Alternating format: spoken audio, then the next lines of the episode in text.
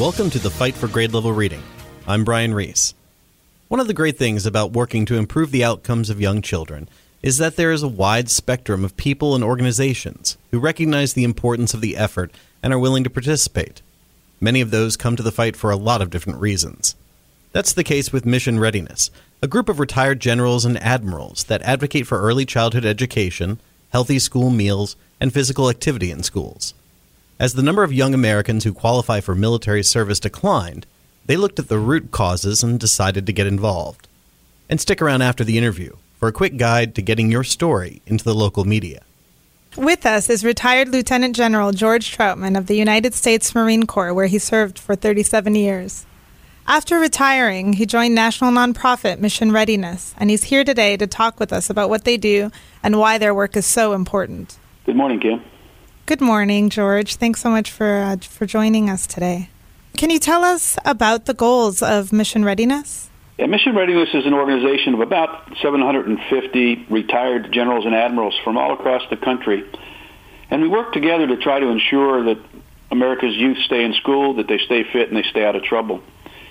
You know, with about 71% of young people ineligible to serve in the military today, those of us who participate with Mission Readiness, we try to focus on advancing research-based policy solutions that help kids get on the right track, and we try to ensure that they're qualified to succeed in the military or in whatever walk of life they choose to pursue.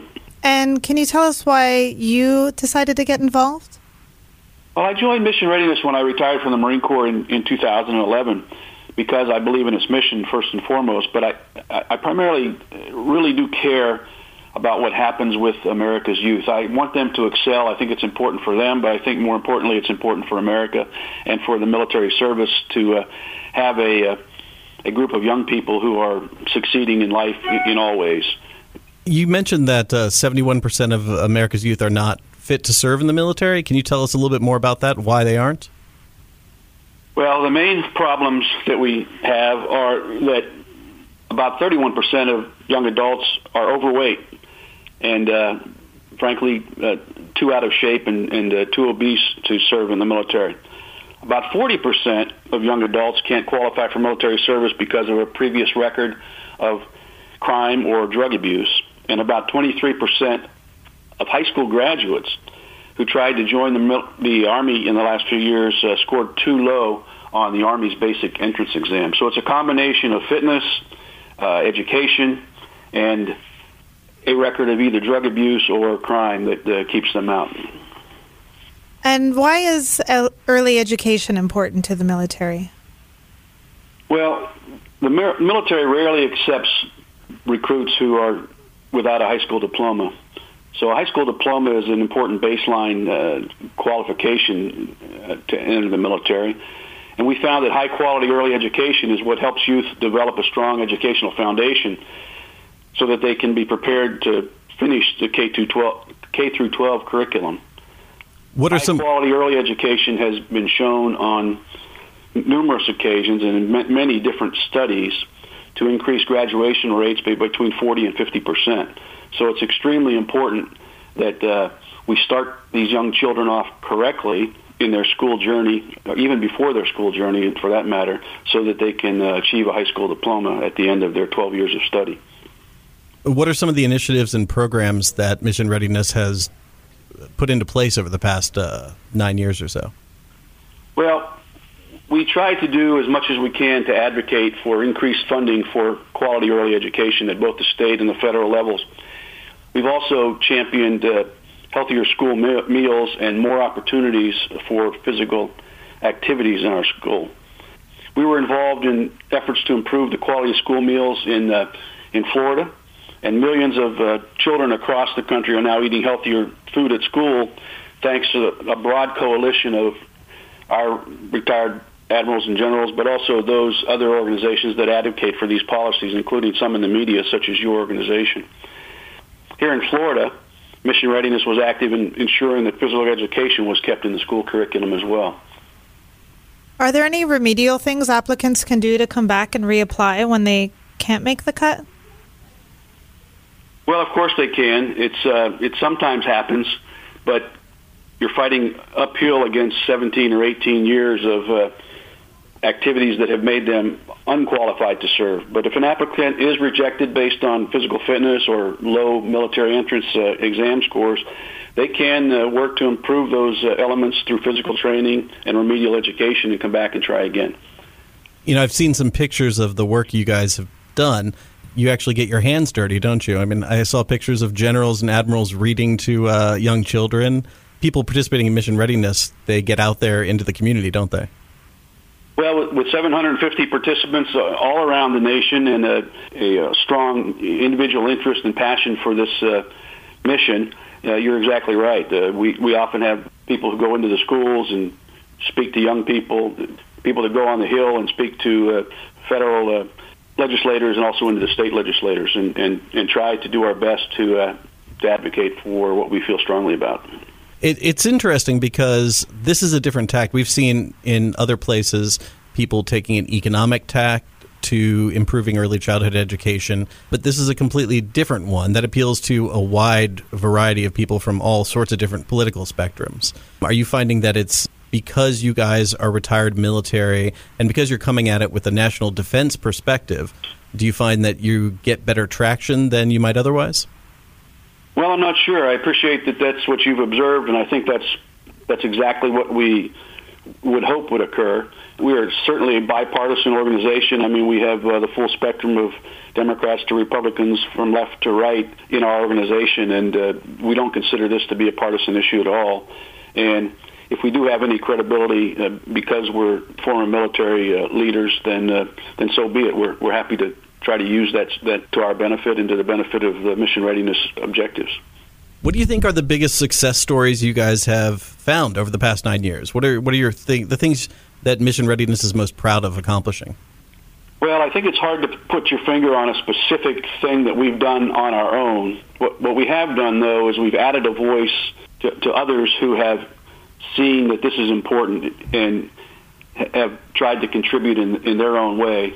I think that some of the legislation that has occurred in, in various states is uh, is important, but we don't take credit for doing that on our own. We take credit for being a part of a coalition of organizations that that see the value proposition there. George, can anyone join Mission Readiness?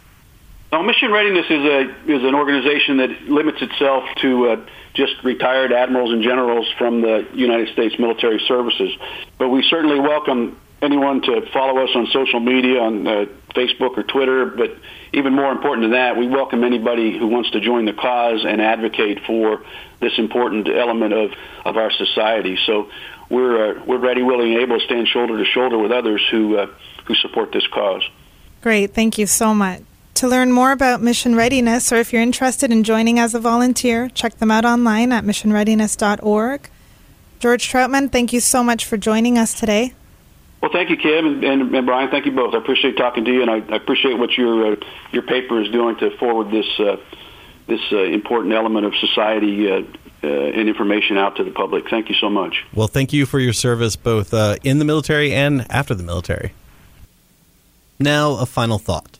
Here at the Fight for Grade Level Reading, we have a unique opportunity to cover issues that are important to our community in Sarasota, Florida, but also important to the country as a whole thanks to a grant from the Patterson Foundation to support coverage of grade level reading issues. But not every newsroom has the luxury of devoting resources to a single topic, even one as expansive as this. That places the responsibility for getting the story out primarily in the hands of the people and organizations directly involved in grade level reading issues, as if you didn't have enough to do, right? To help out, here are the five tips to dealing with the media that I often tell to nonprofit organizations when they ask how to get the media to cover their story. It's not a comprehensive guide, to be sure, but it's a good place to start. First, develop a good eye for the difference between news and public relations.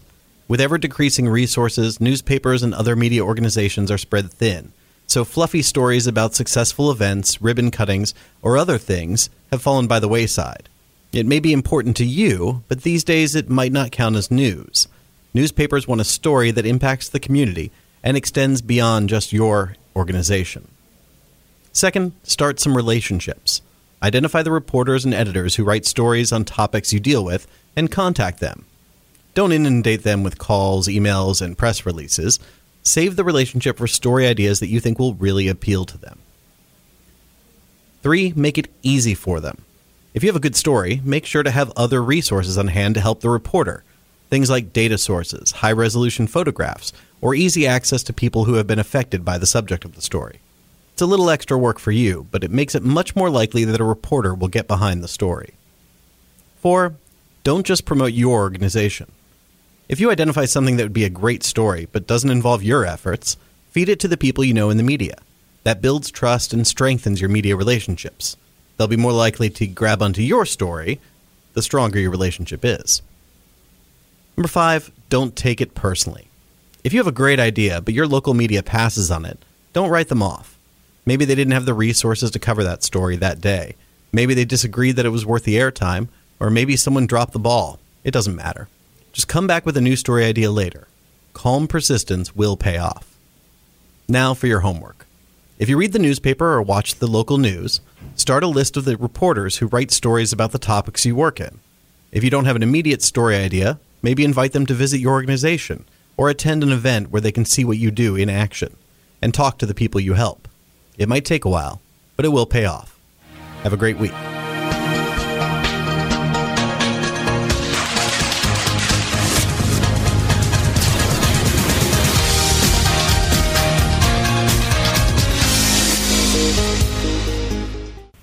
Is retired Lieutenant George General George hmm. Trautman. Well, why don't you start that again? Sure. Not a lieutenant. Come on. Sorry. Thanks.